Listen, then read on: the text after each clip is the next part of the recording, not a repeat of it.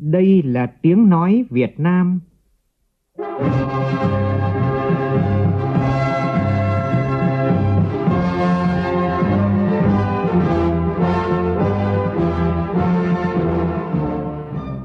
là tiếng nói Việt Nam, phát thanh từ Hà Nội, thủ đô nước Cộng hòa xã hội chủ nghĩa Việt Nam.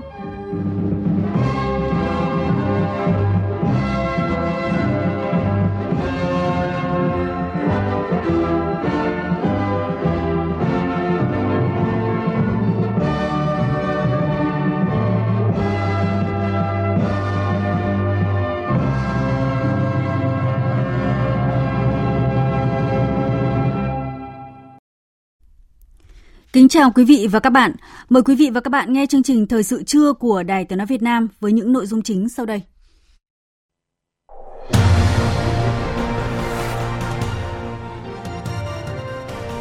Chủ trì lễ kỷ niệm 75 năm Quốc khánh nước Cộng hòa xã hội chủ nghĩa Việt Nam mùng 2 tháng 9 năm 1945, mùng 2 tháng 9 năm 2020, Thủ tướng Nguyễn Xuân Phúc tin tưởng vào tương lai chung tốt đẹp của Việt Nam và cộng đồng quốc tế. Dịp này, Tổng thư ký Liên Hợp Quốc Antonio Guterres có thư chúc mừng chính phủ và nhân dân Việt Nam. Trong khuôn khổ Hội nghị Bộ trưởng Kinh tế ASEAN lần thứ 52 và các hội nghị có liên quan, sáng nay các Bộ trưởng Kinh tế ASEAN tham vấn trực tuyến với các đối tác ngoại khối bao gồm Canada. Thành phố Đà Nẵng tăng cường giám sát dịch tễ với gần 170 bệnh nhân mắc COVID-19 đã được xuất viện trước nguy cơ có trường hợp tái nhiễm. Trong phần tin quốc tế, Mỹ bác bỏ cáo buộc của Trung Quốc về việc Mỹ xâm phạm không phận của Trung Quốc. Xuất hiện những gương mặt sáng giá có thể thay thế Thủ tướng Nhật Bản Abe Shinzo.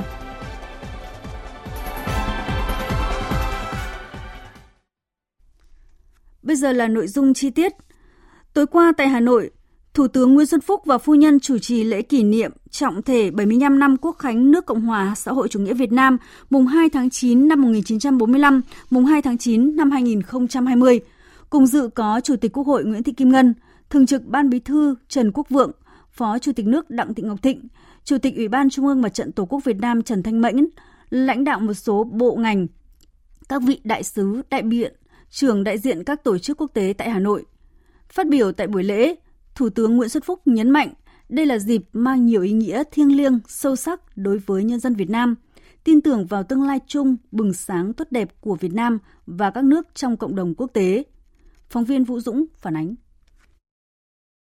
Nhiệt liệt chào mừng các đồng chí lãnh đạo, các vị khách quý đến dự lễ kỷ niệm. Thủ tướng Nguyễn Xuân Phúc cho biết, ngày 2 tháng 9 năm 1945, Chủ tịch Hồ Chí Minh, lãnh tụ vĩ đại của nhân dân,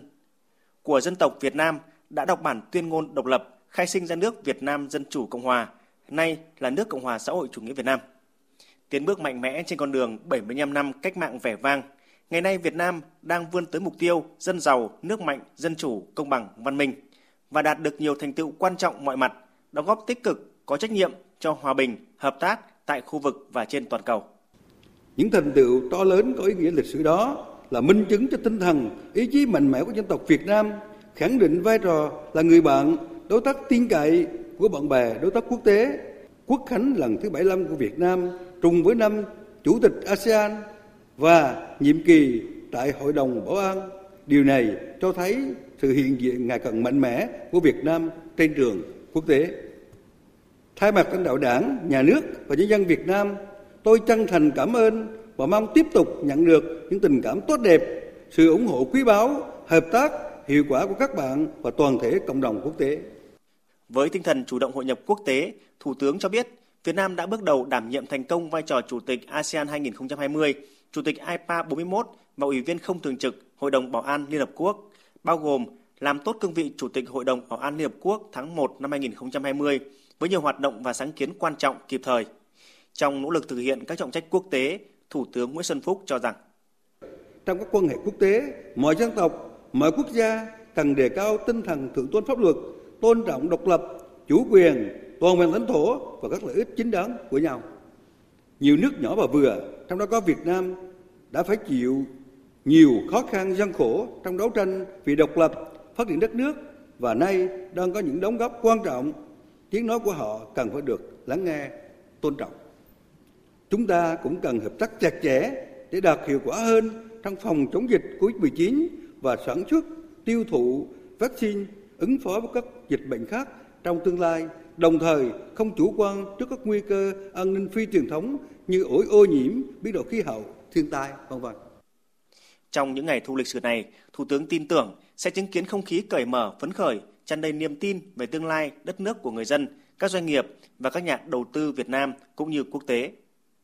Thay mặt các đoàn ngoại giao phát biểu tại buổi lễ kỷ niệm, ông Sadi Salama, đại sứ nhà nước Palestine, trưởng đoàn ngoại giao đã gửi tới lãnh đạo Đảng, Nhà nước và nhân dân Việt Nam những lời chúc mừng tốt đẹp nhất. Ông bày tỏ ngưỡng mộ về những thành tựu của Việt Nam gần 35 năm đổi mới, đưa Việt Nam chuyển mình thành một điểm sáng của khu vực và là minh chứng rõ ràng cho đường lối phát triển đúng đắn. Nhân kỷ niệm 75 năm Quốc khánh nước Cộng hòa xã hội chủ nghĩa Việt Nam, Tổng thư ký Liên Hợp Quốc Antonio Guterres đã có lời chúc mừng chính phủ, nhân dân Việt Nam, gửi lời chúc mừng nồng nhiệt nhất tới chính phủ và người dân Việt Nam nhân kỷ niệm 75 năm ngày Quốc khánh. Tổng thư ký Liên Hợp Quốc Antonio Guterres nhấn mạnh, Việt Nam đã luôn là đối tác mạnh mẽ của Liên Hợp Quốc kể từ khi gia nhập tổ chức vào năm 1977 lực lượng quân đội Việt Nam đang tham gia các nhiệm vụ gìn giữ hòa bình của Liên Hợp Quốc và vai trò đầu tàu của các bạn trong việc đạt được các mục tiêu phát triển thiên niên kỷ là nền tảng vững chắc giúp các bạn triển khai chương trình phát triển bền vững năm 2030. Tầm nhìn và khát vọng của các mục tiêu phát triển bền vững sẽ trở nên quan trọng hơn bao giờ hết khi chúng ta phục hồi sau đại dịch Covid. Với tư cách là ủy viên không thường trực Hội đồng Bảo an Liên Hợp Quốc, Việt Nam đã và đang có những đóng góp quan trọng trong việc ủng hộ hòa bình bền vững,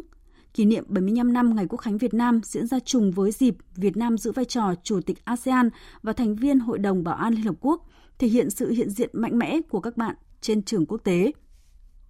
Chuyển sang các tin đáng chú ý khác, sáng nay các bộ trưởng kinh tế ASEAN đã có buổi tham vấn về hợp tác kinh tế giữa ASEAN và Canada. Sự kiện nằm trong khuôn khổ hội nghị Bộ trưởng kinh tế ASEAN lần thứ 52 và các hội nghị có liên quan được tổ chức tại Hà Nội từ ngày 22 đến ngày 29 tháng 8 theo hình thức trực tuyến do ảnh hưởng của đại dịch COVID-19. Phóng viên Nguyên Long thông tin.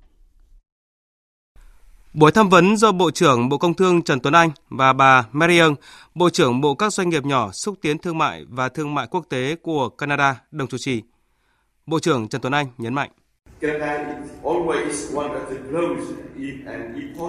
Canada luôn là một đối tác đối thoại quan trọng của ASEAN. Thương mại giữa hai bên đã tăng ổn định trong 10 năm qua và hai bên đều ghi nhận những cơ hội khi hai bên hợp tác chặt chẽ với nhau hơn và liên kết chặt chẽ hơn về kinh tế. Thương mại hàng hóa giữa hai bên đã đạt 70 tỷ đô la Mỹ vào năm 2019. Năm nay cũng là một năm hết sức khó khăn trong bối cảnh đại dịch COVID-19 đang ảnh hưởng to lớn tới đời sống, kinh tế và xã hội của mỗi nước. Trong bối cảnh đó, hai bên cần duy trì kết nối, tăng cường hợp tác để ứng phó với khủng hoảng lần này.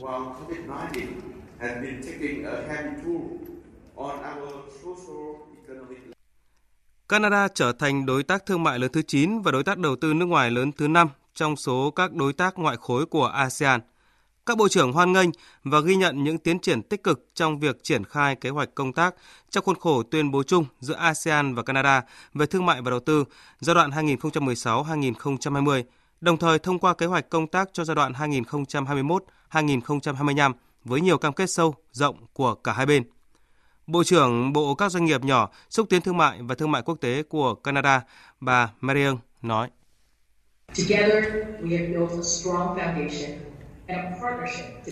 Chúng tôi mong sẽ tiếp tục là điểm đến của các nhà đầu tư của ASEAN và chúng ta sẽ cùng nhau xây dựng một nền tảng mạnh mẽ và vững chắc cho doanh nghiệp và người dân của cả hai bên. Chúng ta cũng đã có nhiều chuyến thăm. Thủ tướng Trudeau cũng đã đến ASEAN vào năm 2017-2018 và hy vọng Thủ tướng Trudeau sẽ đến ASEAN tham dự hội nghị ASEAN và chúng tôi cũng đã thúc đẩy cơ hội cho doanh nghiệp của cả hai bên cùng có lợi và mối quan hệ thương mại chặt chẽ hơn sẽ tạo ra thêm những cơ hội cho doanh nghiệp và người dân của chúng ta. Các bộ trưởng bày tỏ sự quan ngại sâu sắc đối với đại dịch COVID-19 và tác động tiêu cực của đại dịch tới cuộc sống của người dân và sự phát triển kinh tế trong khu vực và trên toàn cầu, đặc biệt là đối với các doanh nghiệp nhỏ và vừa và kinh tế hộ. Các bộ trưởng cũng nhất trí sẽ không áp dụng các biện pháp bảo hộ bao gồm cả các biện pháp phi thuế quan có ảnh hưởng tiêu cực tới luồng trung chuyển, hàng hóa và dịch vụ thiết yếu trong thời gian tới để chung tay chống lại đại dịch COVID-19. Và vào lúc này thì đang diễn ra hội nghị tham vấn Bộ trưởng Kinh tế ASEAN với Úc, New Zealand lần thứ 25. Chúng tôi sẽ thông tin chi tiết trong các bản tin và chương trình thời sự sau. Phóng viên Thái Bình thường trú tại miền Trung đưa tin, sáng nay, tỉnh ủy Phú Yên tổ chức hội nghị công bố quyết định của Bộ Chính trị về công tác cán bộ. Đại diện lãnh đạo Ban tổ chức Trung ương công bố quyết định của Bộ Chính trị, chuẩn y ông Phạm Đại Dương, Phó Bí thư tỉnh ủy, Chủ tịch Ủy ban nhân dân tỉnh Phú Yên giữ chức Bí thư tỉnh ủy Phú Yên nhiệm kỳ 2015-2020. Trước đó, ngày 19 tháng 8, Ban chấp hành Đảng bộ tỉnh Phú Yên khóa 16 đã tiến hành kỳ họp bất thường để bầu chức danh Bí thư tỉnh ủy Phú Yên. Theo đó, Ban chấp hành Đảng bộ tỉnh Phú Yên đã bầu ông Phạm Đại Dương, Phó Bí thư tỉnh ủy, Chủ tịch Ủy ban nhân dân tỉnh Phú Yên giữ chức Bí thư tỉnh ủy Phú Yên nhiệm kỳ 2015-2020 với số phiếu tín nhiệm 43 trên 43 đạt tỷ lệ 100%. Ông Phạm Đại Dương sinh năm 1974, quê quán phường Đông Ngạc, quận Bắc Từ Liêm, Hà Nội. Trình độ chuyên môn, thạc sĩ quản lý khoa học và công nghệ, trình độ lý luận chính trị cao cấp. Đồng chí từng kinh qua các chức vụ trưởng phòng hợp tác quốc tế và xúc tiến đầu tư khu công nghệ cao Hòa Lạc, phó trưởng ban quản lý khu công nghệ cao Hòa Lạc, trưởng ban quản lý khu công nghệ cao Hòa Lạc. Ngày 5 tháng 10 năm 2015, ông Phạm Đại Dương được bổ nhiệm làm Thứ trưởng Bộ Khoa học và Công nghệ, kiêm trưởng ban quản lý khu công nghệ cao Hòa Lạc, Ủy viên Ban Thường vụ Đảng ủy Bộ Khoa học và Công nghệ.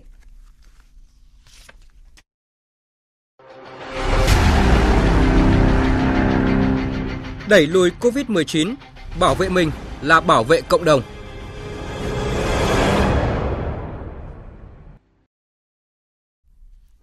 Báo cáo của Ban Chỉ đạo Quốc gia phòng chống dịch COVID-19 cho biết đến 6 giờ sáng nay, Việt Nam ghi nhận 1.038 trường hợp dương tính với SARS-CoV-2, không ca mắc mới trong cộng đồng, không ca nhập cảnh được cách ly ngay. Trong đó 689 ca mắc COVID-19 do lây nhiễm trong nước, 549 ca mắc mới liên quan đến Đà Nẵng tính từ ngày 25 tháng 7 đến nay. Và cũng sáng nay, Bộ phận Thường trực đặc biệt chống dịch COVID-19 của Bộ Y tế tại thành phố Đà Nẵng thông tin về trường hợp tử vong của bệnh nhân COVID-19. Đây là ca mắc COVID-19 tử vong thứ 31 kể từ khi dịch xảy ra ở Việt Nam. Bệnh nhân 996 là bệnh nhân nam 28 tuổi, địa chỉ ở Quế Trung, Nông Sơn, Quảng Nam, tiền sử bạch cầu cấp dòng lympho, suy tỉ giảm 3 dòng tế bào. Bệnh nhân tử vong tại Bệnh viện Phổi Đà Nẵng được chẩn đoán là viêm phổi do COVID-19, biến chứng sốc nhiễm khuẩn, suy đa tạng, không hồi phục trên bệnh nhân bạch cầu cấp dòng lympho, suy tỉ giảm 3 dòng tế bào.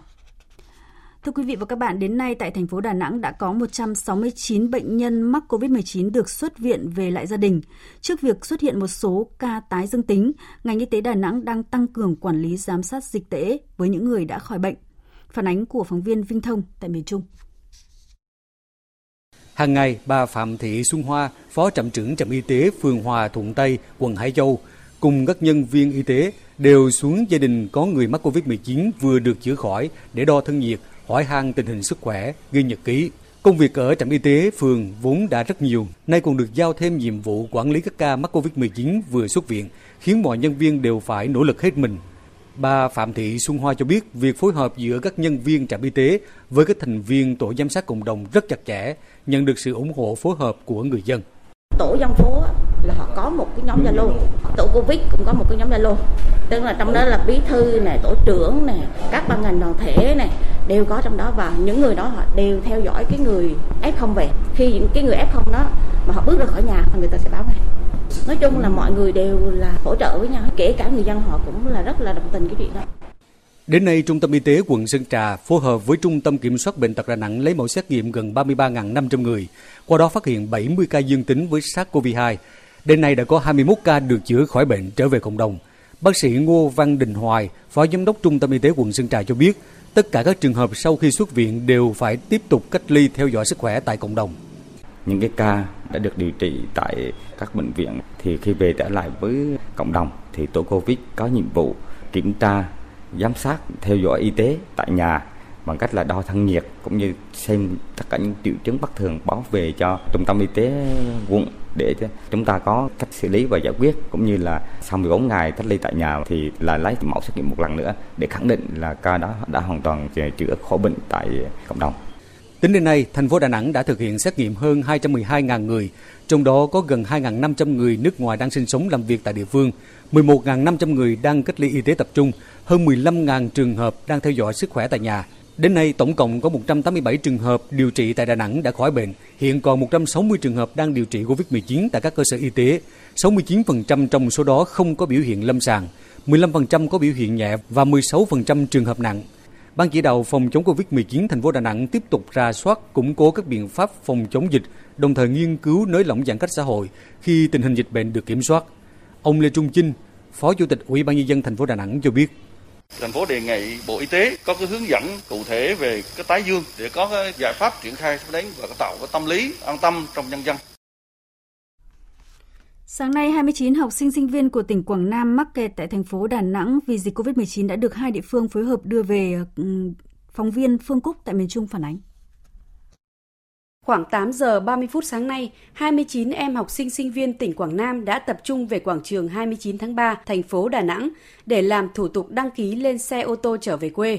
Trước đó, Ủy ban nhân dân tỉnh Quảng Nam đã thông báo học sinh sinh viên có nguyện vọng về quê đăng ký thông tin lên danh sách thông qua công an tỉnh. Sở Lao động Thương binh và Xã hội thành phố Đà Nẵng phối hợp thông báo đến học sinh sinh viên đã đăng ký trở về Quảng Nam. Bác sĩ Huỳnh Công Quang, Phó Giám đốc Trung tâm Kiểm soát Bệnh tật tỉnh Quảng Nam cho biết, tỉnh bố trí hai xe ô tô đón 29 học sinh sinh viên về quê trong sáng nay và cách ly tập trung theo đúng quy định. Theo kế hoạch à, của Ủy ban tỉnh, thì tất cả các em này về được cách ly tập trung tại trung đoàn 885 ngay chiều nay ngày chúng tôi sẽ lấy mẫu xét nghiệm và bố trí em ở theo quy chế cách ly tập trung và sau đó ngày thứ bảy là chúng tôi lấy mẫu lần hai xét nghiệm nếu tất cả âm tính thì sẽ chuyển những em cách ly tập trung này về cho các ban chỉ đạo của huyện để tiếp tục cách ly tại nhà thêm 7 ngày nữa thì đúng quy định và sau đó thì các em mới được điều kiện nhập học. Về tình hình dịch bạch hầu, theo Trung tâm Kiểm soát Bệnh tật tỉnh Đắk Nông, tỉnh đã bước đầu kiểm soát được dịch. Phóng viên Hoàng Quy, thường trú tại khu vực Tây Nguyên, đưa tin. Đến ngày 28 tháng 8, đã qua 14 ngày, Đắk Nông không phát sinh ca bệnh bạch hầu mới. Trong tổng số 39 ca, kể từ khi phát dịch vào cuối tháng 6, Đắk Nông đã điều trị khỏi và cho xuất viện 35 ca. Hai trường hợp đang được điều trị tại bệnh viện nhiệt đới thành phố Hồ Chí Minh. Theo ông Eban Thanh Sơn, Phó Giám đốc Trung tâm Kiểm soát bệnh tật tỉnh Đắk Nông, để kiểm soát dịch bạch hầu, Viện Vệ sinh Dịch tễ Tây Nguyên đã cấp cho Đắk Nông hơn 80.000 liều vaccine TD. Ngành y tế đã tiêm vaccine dự phòng cho hơn 51.000 người, tiêm nhắc lại hơn 25.000 mũi vaccine tại 14 ổ dịch ở 4 huyện gồm Crono, Đắk Long, Đắk Lấp và Tuy Đức. Những nơi có ca bệnh và nghi nhiễm bạch hầu trong độ tuổi từ 40 tháng tuổi trở lên. Cũng theo ông Eban Thanh Sơn, bước đầu kiểm soát thành công dịch bạch hầu cho thấy hiệu quả cao của cách chống dịch tổng lực theo chỉ đạo của chính phủ và Bộ Y tế. Ngành y tế có cái sự vào cuộc rất nhanh để xác minh ca bệnh, cách ly, phân nhóm và điều trị cũng như là dự phòng đối với các đối tượng cũng như là đối với các địa phương. Thì trong đó có các hoạt động đầu tiên là xác minh ca bệnh, thứ hai là khử khuẩn nhà ở cũng như môi trường tại địa phương đó. Thứ ba là cho uống thuốc dự phòng gia đình cũng như là người dân khu vực đó. Thứ tư là tiêm chủng à, phòng chống dịch cho các đối tượng mà mình cần tiêm trong cái chiến dịch tiêm à, phòng chống dịch Đắk Nông là địa phương đầu tiên ở khu vực Tây Nguyên phát hiện các ca bệnh bạch hầu và cũng là tỉnh có nhiều ca bệnh nhất trong khu vực với 39 ca mắc, 2 ca tử vong Bệnh bạch hầu sau đó lần lượt được phát hiện ở Con Tum, Gia Lai, Đắk Lắk và Lâm Đồng. Để dập dịch, Bộ Y tế đã phát động chiến dịch tiêm chủng bạch hầu trong toàn khu vực Tây Nguyên. Dự kiến sẽ tiêm hơn 11 triệu liều vaccine cho khoảng 4,7 triệu người, chủ yếu trong thời gian từ tháng 8 năm 2020 tới tháng 3 năm 2021. Thời sự VOV nhanh, tin cậy, hấp dẫn. Chương trình thời sự trưa nay sẽ tiếp tục với một số tin đáng chú ý. Ban xúc tiến và hỗ trợ đầu tư Quảng Ninh và Phòng Thương mại Công nghiệp Hàn Quốc vừa ký kết biên bản ghi nhớ về hợp tác xúc tiến đầu tư Hàn Quốc và tỉnh Quảng Ninh. Tin của phóng viên Đài Tiếng Nói Việt Nam, thường trú tại khu vực Đông Bắc. Tại hội nghị xúc tiến đầu tư kinh doanh vào tỉnh Quảng Ninh vừa diễn ra tại thành phố Hạ Long, đại diện các tổ chức quốc tế Hàn Quốc như KCCI, KOTRA và CEO các tập đoàn lớn như KOTRA, Hyundai Motor, LG International, Noster, đánh giá cao tiềm năng của Quảng Ninh với nhiều lợi thế như sự minh bạch trong môi trường đầu tư kinh doanh, văn hóa đồng hành cùng doanh nghiệp, chất lượng nguồn nhân lực không ngừng nâng cao. Ông Lee Bum Sik, Phó Tổng Giám đốc một công ty linh kiện điện tử đang hoạt động tại Quảng Ninh cho biết. Quảng Ninh có vị trí giao thông thuận tiện, đường cao tốc cảng biển cho xuất nhập khẩu, nguồn nhân lực trẻ dồi dào, những điều kiện rất tốt để đầu tư. Thời gian chúng tôi cam kết xây dựng nhà máy rất ngắn, nhưng đã được chính quyền hỗ trợ rất tích cực, giúp chúng tôi có thể hoàn thành dự án. Tại hội nghị, các chuyên gia kinh tế, nhà đầu tư cùng chia sẻ kinh nghiệm đổi mới cách thức xúc tiến đầu tư, các ưu tiên nhằm nâng cao hiệu quả thu hút dòng vốn đầu tư Hàn Quốc vào tỉnh Quảng Ninh. Cũng tại hội nghị, lãnh đạo tỉnh Quảng Ninh cam kết hỗ trợ tối đa từ thủ tục tới quỹ đất, hạ tầng, nhân lực, chờ đón đầu tư tiến tới mở tuyến bay thường xuyên Vân Đồn Seoul. Ông Jun Oh Hyun, trưởng đại diện phòng thương mại và công nghiệp Hàn Quốc KCCI nhận định. Đây là cơ hội lớn để các doanh nghiệp Hàn Quốc mở rộng hợp tác đầu tư. Chúng tôi sẽ tiếp tục tổ chức nhiều đoàn khảo sát đến với Quảng Ninh, tìm hiểu về điểm mạnh và ưu thế để mở rộng mạng lưới hợp tác đầu tư với tỉnh. Dịp này, công ty trách nhiệm hữu hạn LS Electric Việt Nam, thành viên của tập đoàn LS Electric Hàn Quốc, trao tặng Quảng Ninh 1.500 bộ sinh phẩm chuẩn đoán xét nghiệm virus SARS-CoV-2 trị giá gần 800 triệu đồng. Theo đề án giáo dục đào tạo nghề của Tổng cục Giáo dục nghề nghiệp, đến năm 2025 sẽ có khoảng 70 trường cao đẳng nghề chất lượng cao đủ năng lực đào tạo một số ngành nghề được các nước tiên tiến trong khu vực ASEAN hoặc quốc tế công nhận, đáp ứng yêu cầu nhân lực chất lượng cao cho hội nhập phát triển kinh tế xã hội của đất nước, góp phần đổi mới căn bản toàn diện giáo dục nghề nghiệp ở Việt Nam. Phóng viên Kim Thanh thông tin. Trong năm nay, hệ thống giáo dục nghề nghiệp thí điểm đào tạo 34 ngành nghề theo các chương trình đào tạo được chuyển giao tới nước ngoài theo đề án đã được Thủ tướng Chính phủ phê duyệt, ưu tiên hỗ trợ đầu tư tập trung, đồng bộ cho những trường được lựa chọn có năng lực đào tạo tốt. Với mục tiêu đào tạo nguồn nhân lực chất lượng cao đáp ứng thị trường lao động trong nước và quốc tế, nhiều trường nghề đang dần thay đổi phương pháp giảng dạy tích hợp gắn với thực tiễn. Các em học sinh, sinh viên được trải nghiệm công việc thực tế. Hầu hết sau khi ra trường, các em đều tiếp cận với công việc một cách nhanh chóng và nhận được đánh giá cao của các đơn vị sử dụng lao động. Ông Phạm Văn Tân, Phó Hiệu trưởng Trường Cao đẳng Y tế Hà Nội cho biết. Khi một các em bước đầu vào trường thì chúng tôi đã tư vấn cho các em chọn ngành và chọn nơi công tác làm việc sau này. Cũng song song đó thì chúng tôi đưa vào chương trình đào tạo môn tự chọn mới để để cho các em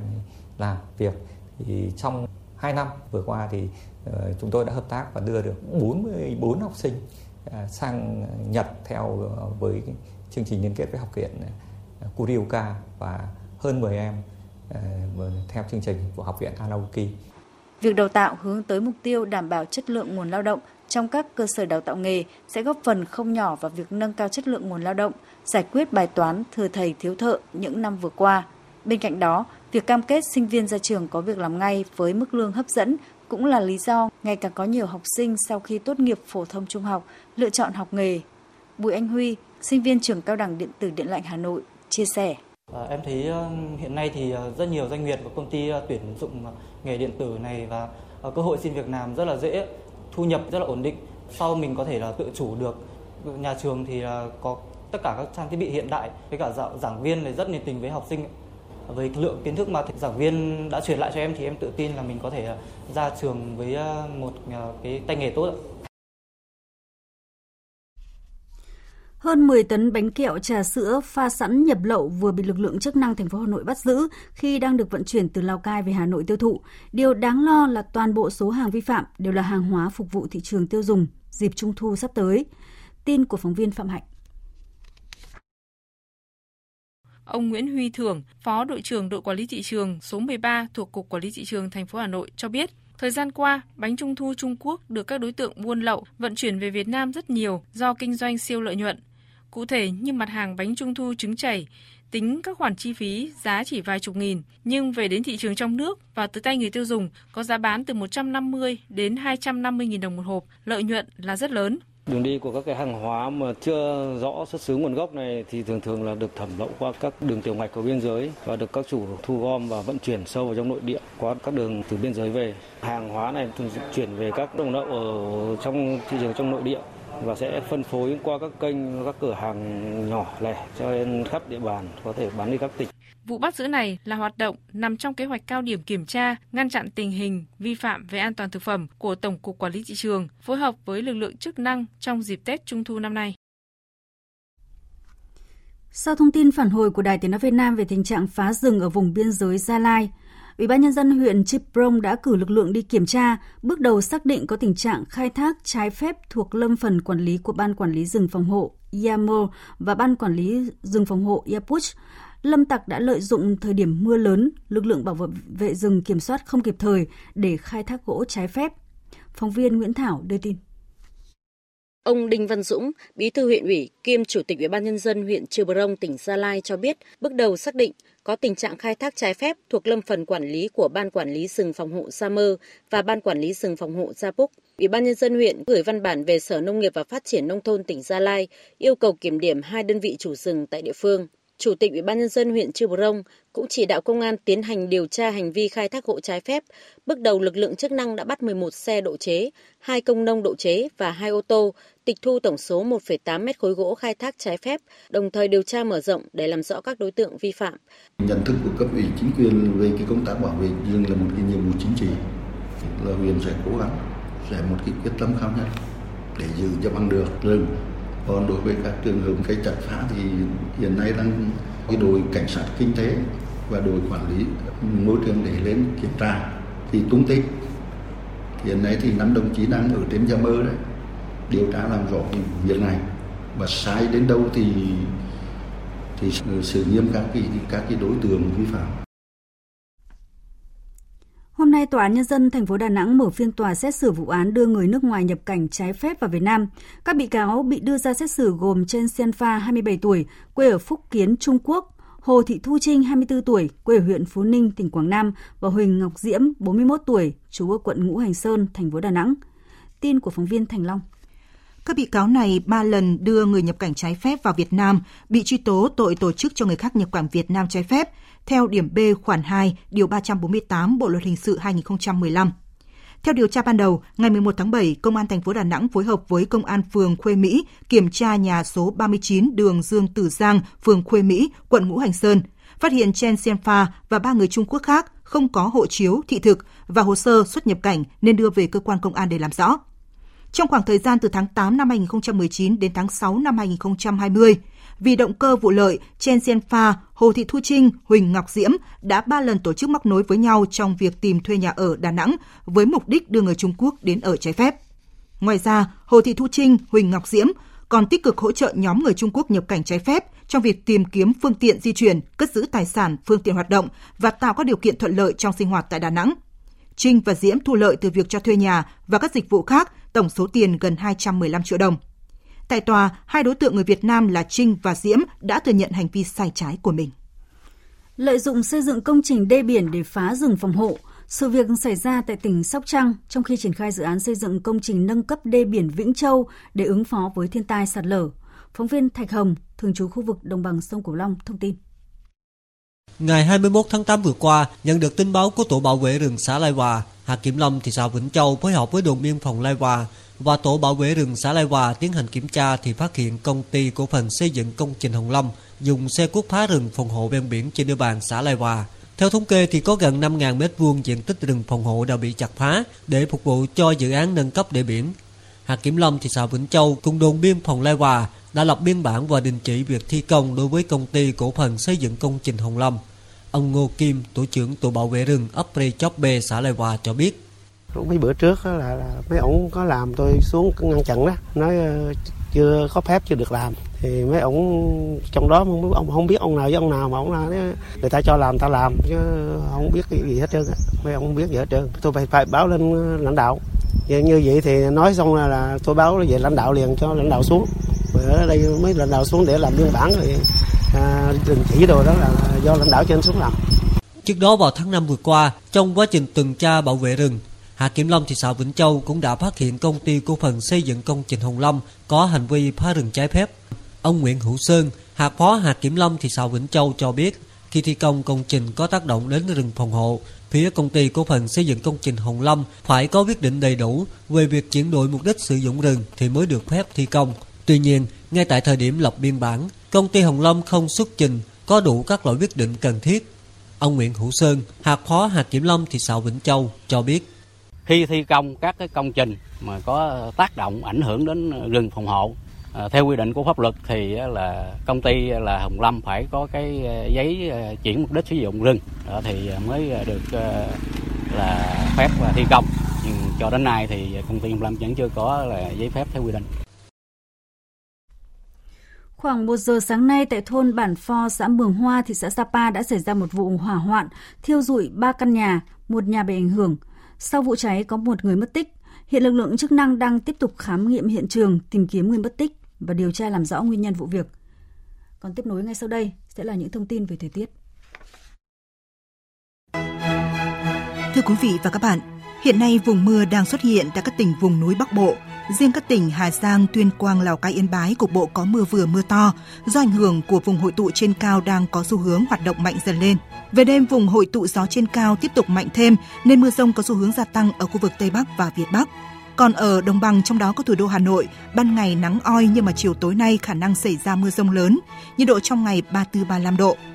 Đối với khu vực Trung Bộ, vùng áp thấp nóng kết hợp với gió phơn vẫn là yếu tố chính chi phối thời tiết tại đây trong hai ngày tới. Do đó mà tình trạng nắng nóng, nhiệt độ cao vẫn tiếp diễn ở khu vực từ Thanh Hóa vào đến Phú Yên với mức nhiệt từ 35 đến 37 độ, có nơi trên 38 độ. Từ chiều và tối nay ở Nam Bộ và Tây Nguyên sẽ tái xuất hiện những cơn mưa rào và rông, dù diện mưa mới ở mức giải rác và thời gian mưa ngắn nhưng mà trong cơn rông có khả năng xảy ra lốc xét và gió giật mạnh. Nhiệt độ trưa chiều nay trong khoảng 33 đến 34 độ. Chương trình thời sự trưa nay sẽ tiếp nối với phần tin thế giới. Sau khi Thủ tướng Nhật Bản Abe Shinzo thông báo quyết định từ chức vì lý do sức khỏe, dư luận trong nước quan tâm đến những người có thể thay thế nhà lãnh đạo này trong tương lai. Tin chi tiết như sau. Theo trang mạng Bloomberg.com, danh sách các ứng cử viên sáng giá gồm ông Shigeru Ishiba, 63 tuổi, cựu Bộ trưởng Quốc phòng, ông Taro Kono, 57 tuổi, Bộ trưởng Quốc phòng, ông Fumio Kishida, 63 tuổi, cựu Bộ trưởng Ngoại giao, Yoshihide Suga, 71 tuổi, tránh văn phòng nội các và ông Taro Aso, 79 tuổi, Bộ trưởng Tài chính. Nhật Bản không có cuộc bầu cử nào cho đến năm 2021, do đó lãnh đạo mới của Đảng Dân Chủ Tự Do sẽ kế nhiệm ông Abe trên cương vị thủ tướng. Các cuộc thăm dò dư luận cho thấy ông Ishiba đang là lựa chọn hàng đầu của các cử tri. Ông Ishiba ủng hộ các chính sách kinh tế được coi là dân túy hơn Thủ tướng Abe. Trên trường quốc tế, ông đã cùng với Thủ tướng Abe nỗ lực duy trì mối quan hệ với Trung Quốc. Thủ tướng Nhật Bản Abe Shinzo sẽ có cuộc điện đàm lần cuối trên cương vị thủ tướng với Tổng thống Mỹ Donald Trump vào ngày 31 tháng 8 tới đây. Tin của phóng viên Bùi Hùng, thường trú tại Nhật Bản. Nội dung cuộc điện đàm tập trung vào việc thông báo lý do ông Abe đột ngột từ chức vì lý do sức khỏe, đồng thời khẳng định tầm quan trọng của quan hệ đồng minh Nhật-Mỹ là trụ cột của ngoại giao Nhật Bản và quan hệ này sẽ không hề thay đổi ngay cả khi chính quyền có thay đổi. Sau khi ông Abe tuyên bố từ chức, hầu hết các hãng truyền thông lớn của Mỹ đều trích dẫn thông tin này. Tờ New York Times đánh giá rằng Tổng thống Mỹ Donald Trump thường xuyên tiến hành hội đàm với Thủ tướng Abe Shinzo, tạo nên một quan hệ cá nhân tin tưởng tại Mỹ. Quan hệ giữa hai nhà lãnh đạo này được đánh giá là tốt nhất trong mối quan hệ của các nhà lãnh đạo các nước. Hơn thế nữa, chính phủ Mỹ coi Nhật Bản là nước đồng minh có vị trí quan trọng nhất tại châu Á, đặc biệt trong mấy cảnh quan hệ à, Mỹ-Trung đang căng thẳng thì Mỹ lại càng coi trọng hợp tác với Nhật Bản. Tổng thống Mỹ thường lắng nghe những ý kiến của Thủ tướng Abe trong vấn đề an ninh của khu vực châu Á. Do đó, việc ông Abe từ nhiệm sẽ gây ảnh hưởng nhất định trong chính sách ngoại giao châu Á của chính quyền Tổng thống Mỹ Donald Trump. Về quan hệ Mỹ-Trung, Cố vấn an ninh quốc gia Nhà Trắng Robert O'Brien tuyên bố Washington bác bỏ cáo buộc của Bắc Kinh về việc Mỹ xâm phạm không phận của Trung Quốc. Phát biểu trong một sự kiện tại Hội đồng Đại Tây Dương, ông O'Brien nêu rõ, Mỹ bác bỏ mọi tuyên bố của Trung Quốc về việc chuyến bay trên Biển Đông cấu thành một động thái vi phạm quy tắc. Theo ông, Mỹ coi cách tiếp cận gây hấn của Trung Quốc là vô cùng nghiêm trọng. Cố vấn an ninh quốc gia Nhà Trắng cũng cáo buộc Bắc Kinh có hành vi xấu đối với các nước láng giềng, trong đó có việc tấn công bạo lực nhằm vào lực lượng tuần tra của Ấn Độ. Trước đó, Bộ Quốc phòng Trung Quốc cáo buộc máy bay trinh sát U-2 của Mỹ đã tiến vào vùng không phận bị cấm, nơi quân đội Trung Quốc tiến hành tập trận bắn đạn thật. Trong diễn biến khác có liên quan, thêm một nhà nghiên cứu Trung Quốc vừa bị phía Mỹ bắt giữ với cáo buộc đánh cắp bí mật thương mại. Bộ Tư pháp Mỹ bắt giữ công dân Trung Quốc Hồ Hải Châu, nhà nghiên cứu tại Đại học Virginia, với cáo buộc xâm nhập máy tính và đánh cắp bí mật thương mại vượt thẩm quyền cho phép. Vụ bắt giữ diễn ra hôm 25 tháng 8 vừa qua tại sân bay quốc tế O'Hare của Chicago khi các nhà điều tra tiến hành giả soát và phát hiện công dân Trung Quốc sở hữu mã phần mềm mô phỏng nghiên cứu, trong khi anh ta không được phép sở hữu chúng. Tổng thống Belarus Alexander Lukashenko cảnh báo sẽ đáp trả nếu các nước áp trừng phạt lên quốc gia Đông Âu này. Phát biểu trong chuyến thăm tới một nhà máy, Tổng thống Belarus cho biết ông sẽ chặn các tuyến đường vận chuyển hàng hóa của các nước láng giềng đi qua lãnh thổ Belarus.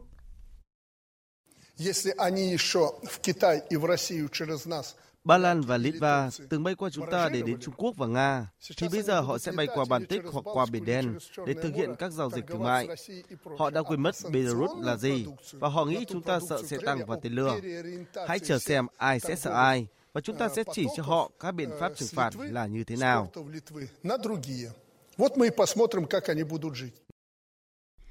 Quý vị và các bạn đang nghe chương trình Thời sự 12 giờ của Đài Tiếng Nói Việt Nam. Như thường lệ, trưa thứ Bảy hàng tuần, biên tập viên Đài Tiếng Nói Việt Nam sẽ điểm lại những vấn đề sự kiện trong nước đáng chú ý diễn ra trong tuần.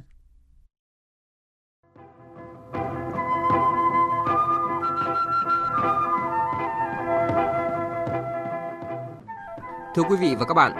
một trong những sự kiện chính trị đối ngoại quan trọng diễn ra trong tuần đó là Thủ tướng Nguyễn Xuân Phúc cùng lãnh đạo các nước Campuchia, Lào, Myanmar, Thái Lan và Trung Quốc tham dự hội nghị cấp cao hợp tác Mekong Lan Thương lần thứ ba theo hình thức trực tuyến. Trong hơn 10 năm cơ chế hợp tác hiện có tại tiểu vùng Mekong, thì cơ chế hợp tác Mekong Lan Thương đang nổi lên với nhiều lợi thế và những kỳ vọng lớn. Ngay từ khi cơ chế hợp tác được thành lập, Việt Nam đã tích cực thúc đẩy việc tăng cường hợp tác bảo vệ, quản lý, sử dụng hiệu quả và bền vững nguồn nước, coi đây là một trọng tâm hợp tác giữa 6 quốc gia. Trước những thách thức lớn về phát triển, môi trường, đặc biệt là trong bối cảnh dịch COVID-19 đang tác động không nhỏ đến hoạt động kinh tế xã hội của tất cả các nước thành viên. Tại cuộc họp lần này, Thủ tướng Nguyễn Xuân Phúc đã kêu gọi các nước hợp tác tăng cường khả năng chống chịu của các nền kinh tế trước những biến động và bất ổn khó lường, tập trung nguồn lực cho những lĩnh vực dễ bị tổn thương, có ý nghĩa quan trọng đối với sự phát triển của nền kinh tế của các nước thành viên, đồng thời quyết tâm cùng xây dựng khu vực Mekong Lan Thương hòa bình, ổn định, phát triển bền vững và thịnh vượng.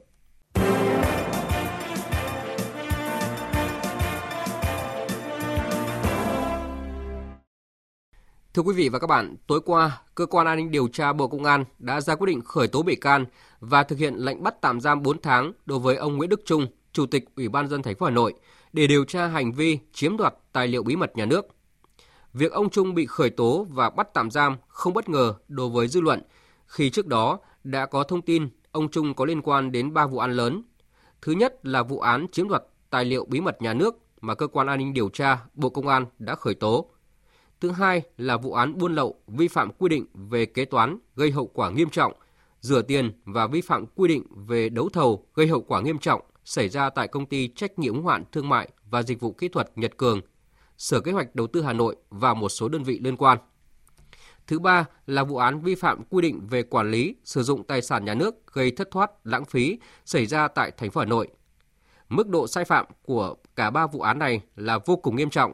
Vì thế, việc khởi tố bắt tạm giam ông Trung có lẽ chỉ là việc khởi đầu khi mà những sai phạm căn nguyên khiến hành vi chiếm đoạt tài liệu mật vẫn còn đang và sẽ được xử lý. Trong tuần, dư luận xôn xao trước thông tin về một vị đại biểu Quốc hội mang hai quốc tịch Việt Nam và Cộng hòa Síp.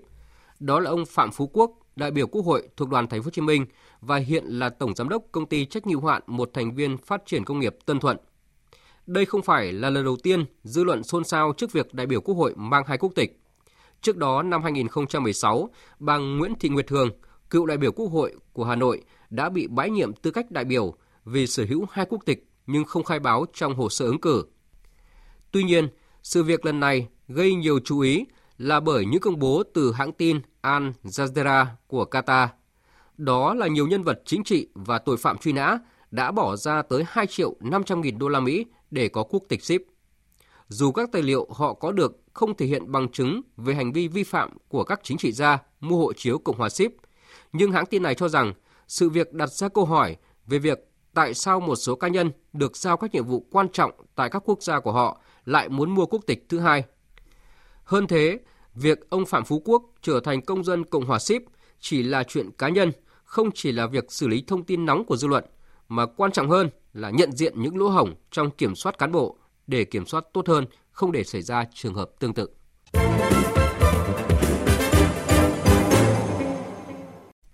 Một câu chuyện khác cũng tốn khá nhiều giấy mực của báo chí cũng như sự quan tâm của dư luận những ngày qua. Đó là app My Aladdin bởi khả năng sinh tiền của nó. Theo như quảng cáo thì mỗi khi mua hàng trên app này thì người mua sẽ được hoàn tiền lên tới 80% giá trị đơn hàng. Câu hỏi được đặt ra ở đây là việc thanh toán bằng tiền ảo như vậy có thể bị truy cứu trách nhiệm hình sự. Thế nhưng, tại sao nhiều người vẫn tìm và sử dụng nó? Rất đơn giản, đó chính là tâm lý không làm mà vẫn muốn giàu đã khiến cho nhiều người có những quyết định được gọi là sai lầm. Đó cũng chính là lý do tại sao người nghèo chỉ biết than rằng thiếu tiền chứ không bao giờ họ than thiếu kiến thức. Cho đến nay, mới chỉ có Bình Phước và Hà Tĩnh là hai địa phương đầu tiên đưa ra khuyến cáo đối với người dân trên địa bàn.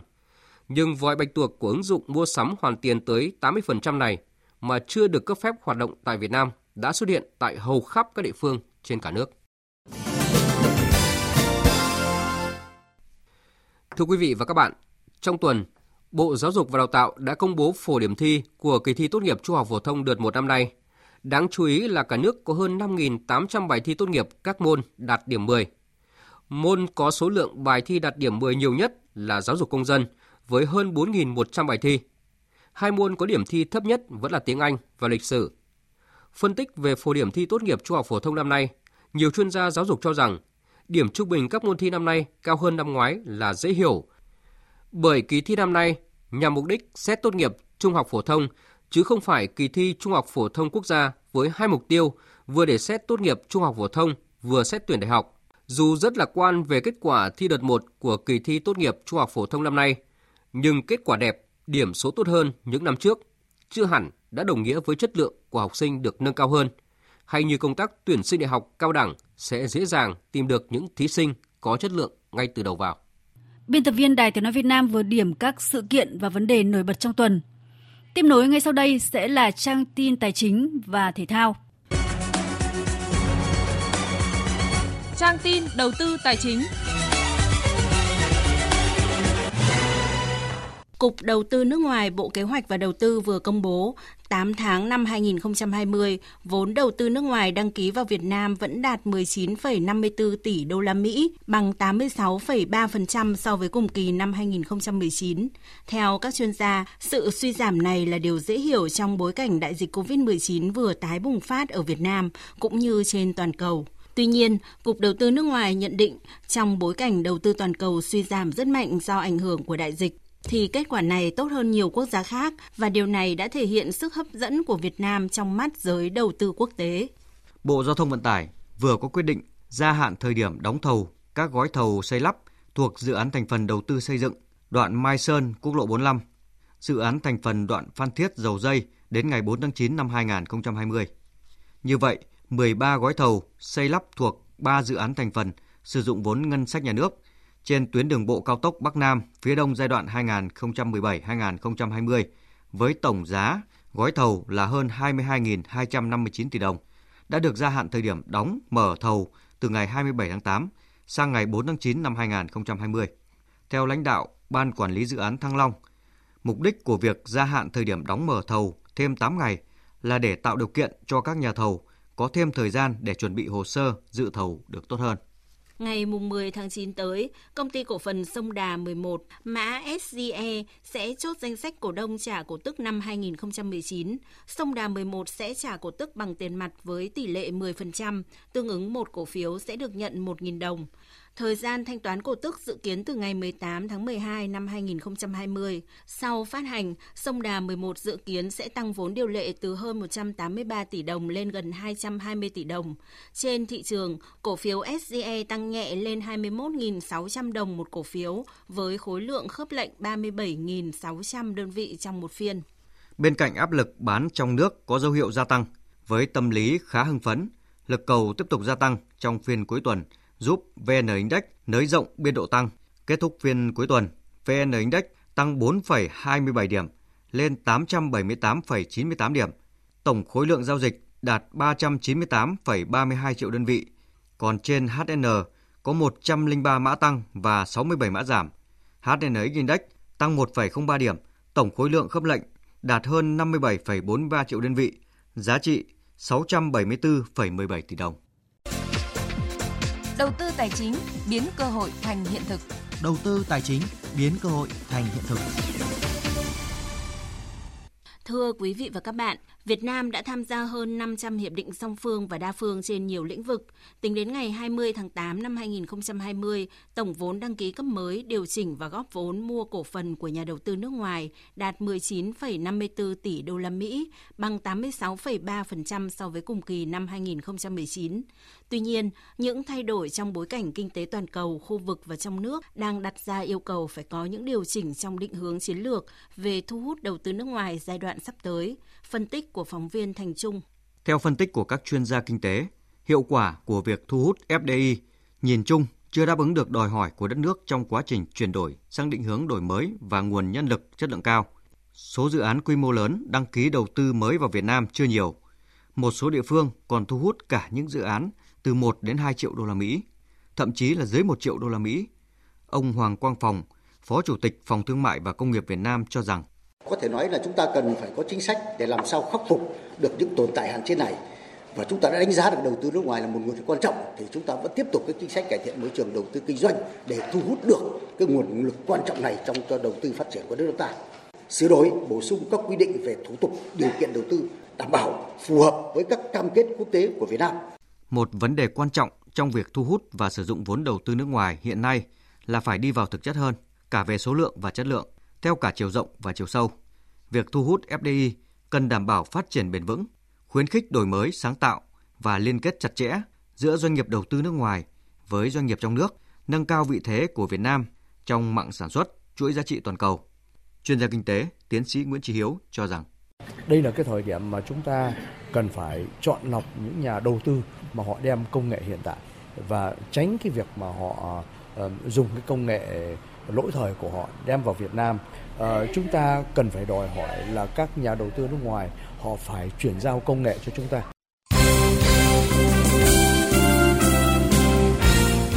Thưa quý vị và các bạn, đội tuyển U19 Việt Nam đã kết thúc đợt tập huấn của tháng 8 qua trận đấu tập với câu lạc bộ Phố Hiến và để thua với tỷ số 0-2.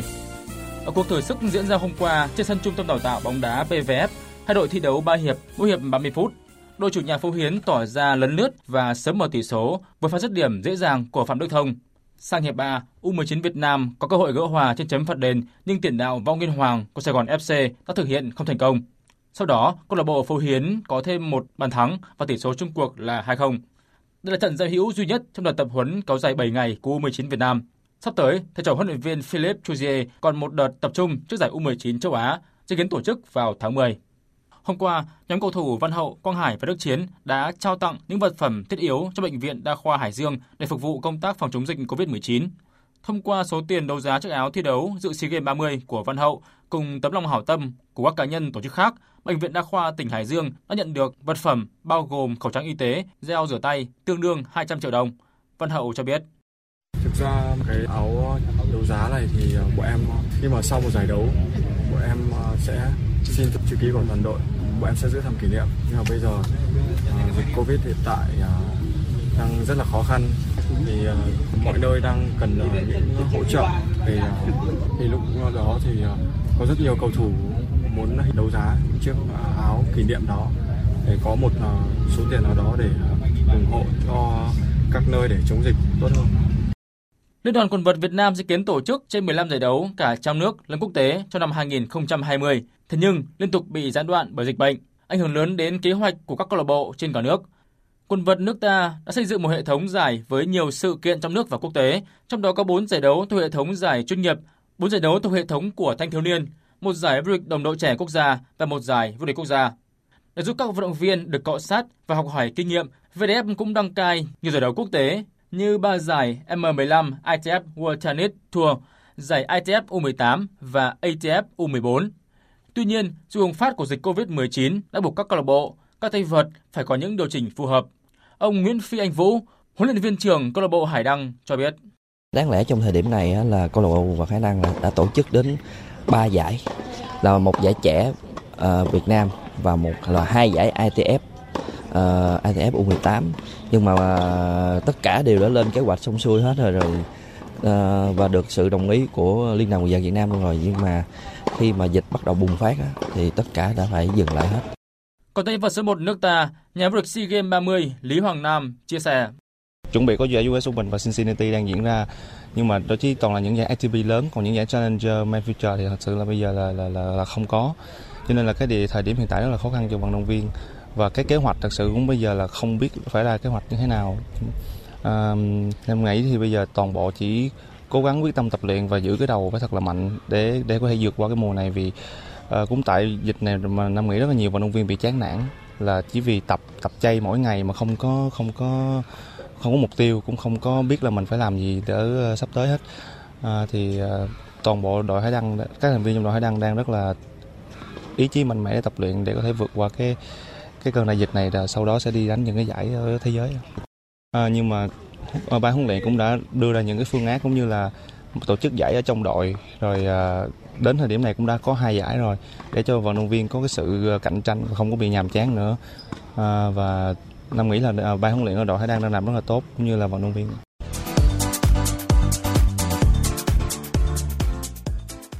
Ở trận gia quân tại mùa giải mới của giải vô địch quốc gia Pháp, câu lạc bộ Lyon đã thắng đậm Dijon với tỷ số 4-1. Trong đó cựu tuyển đạo của Manchester United là Memphis Depay thi đấu chói sáng với cú hat-trick.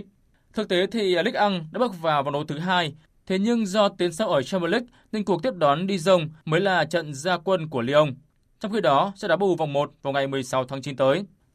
Tối qua, Nhân vật số 1 thế giới Novak Djokovic đã thắng Roberto Bautista Agut sau 3 set có các điểm số là 4-6, 6-4 và 7-6. Qua đó, giành vé vào chung kết Cincinnati Master. Chiến thắng này cũng giúp Djokovic ngắt mạch 3 trận thua sân cứng trước Bautista Agut và nâng chuỗi thắng liên tiếp tại ATP lên con số 25. Ở chung kết, Djokovic sẽ gặp Milos Raonic, người đánh bại Stefanos Tsitsipas 7-6, 6-3 ở trận bán kết còn lại. Djokovic đã thắng Raonic ở cả một lần chạm trán trước đó. Ở nội dung đơn nữ, niềm tự hào của quần vợt châu Á, cựu số 1 thế giới Naomi Osaka đã có lần đầu tiên góp mặt ở chung kết giải WTA Cincinnati sau khi đánh bại Elise Mertens 6-2, 7-5 ở vòng bán kết. Đối thủ của Osaka trong trận chung kết cũng là một cựu số 1 thế giới, đó là Victoria Azarenka. Dự báo thời tiết Phía Tây Bắc Bộ có mưa rào và rông vài nơi, chiều tối và đêm có mưa rào và rông rải rác, cục bộ có mưa vừa, mưa to, gió nhẹ, nhiệt độ từ 24 đến 33 độ. Phía Đông Bắc Bộ có mưa rào và rông vài nơi, riêng vùng núi chiều tối và đêm có mưa rào và rông rải rác, cục bộ có mưa vừa, mưa to, gió Đông Nam cấp 2, cấp 3, nhiệt độ từ 25 đến 34 độ. Các tỉnh từ Thanh Hóa đến Thừa Thiên Huế, ngày nắng nóng, chiều tối và đêm có mưa rào và rông vài nơi. Riêng Thanh Hóa và Nghệ An có mưa rào và rông rải rác, cục bộ có mưa vừa mưa to, gió Tây Nam cấp 2, cấp 3, nhiệt độ từ 25 đến 36 độ. Các tỉnh ven biển từ Đà Nẵng đến Bình Thuận, ngày nắng nóng, chiều tối và đêm có mưa rào và rông vài nơi, gió Tây Nam cấp 2, cấp 3, nhiệt độ từ 25 đến 36 độ. Tây Nguyên ngày nắng, chiều tối có mưa rào và rông rải rác, đêm có mưa rào và rông vài nơi, gió Tây Nam cấp 2, cấp 3, nhiệt độ từ 21 đến 32 độ. Nam Bộ ngày nắng, chiều tối và đêm có mưa rào và rông vài nơi, gió Tây Nam cấp 2, cấp 3, nhiệt độ từ 24 đến 34 độ. Khu vực Hà Nội có mưa rào và rông vài nơi, riêng chiều tối và tối có mưa rào và rông rải rác, cục bộ có nơi mưa vừa mưa to, gió Đông Nam cấp 2, cấp 3, nhiệt độ từ 25 đến 34 độ. Dự báo thời tiết biển, Bắc Vịnh Bắc Bộ có mưa rào và rông vài nơi, tầm nhìn xa trên 10 km, gió Nam đến Đông Nam cấp 3, cấp 4. Nam Vịnh Bắc Bộ, vùng biển từ Quảng Trị đến Quảng Ngãi, Bình Định đến Ninh Thuận có mưa rào và rông vài nơi, tầm nhìn xa trên 10 km, gió Tây Nam cấp 4, cấp 5. Vùng biển từ Bình Thuận đến Cà Mau, Cà Mau đến Kiên Giang có mưa rào và rông vài nơi. Trong cơn rông có khả năng xảy ra lốc xoáy và gió giật mạnh. Tầm nhìn xa trên 10 km, giảm xuống 4 đến 10 km trong mưa, gió Tây Nam cấp 4, cấp 5. Khu vực Bắc, giữa và Nam Biển Đông có mưa rào và rông vài nơi, tầm nhìn xa trên 10 km, gió Tây Nam cấp 4, cấp 5. Khu vực quần đảo Hoàng Sa thuộc thành phố Đà Nẵng, quần đảo Trường Sa thuộc tỉnh Khánh Hòa và Vịnh Thái Lan có mưa rào và rông vài nơi. Trong cơn rông có khả năng xảy ra lốc xoáy và gió giật mạnh, tầm nhìn xa trên 10 km, gió Tây Nam cấp 4, cấp 5. Chương trình thời sự trưa nay đến đây là hết. Chương trình này do các biên tập viên Thu Hòa, Thanh Trường và Hàng Nga biên soạn thực hiện với sự tham gia của biên tập viên Phương Anh, kỹ thuật viên Hồng Vân, chịu trách nhiệm nội dung Hoàng Trung Dũng. Cảm ơn quý vị và các bạn đã quan tâm theo dõi. Xin kính chào tạm biệt và hẹn gặp lại.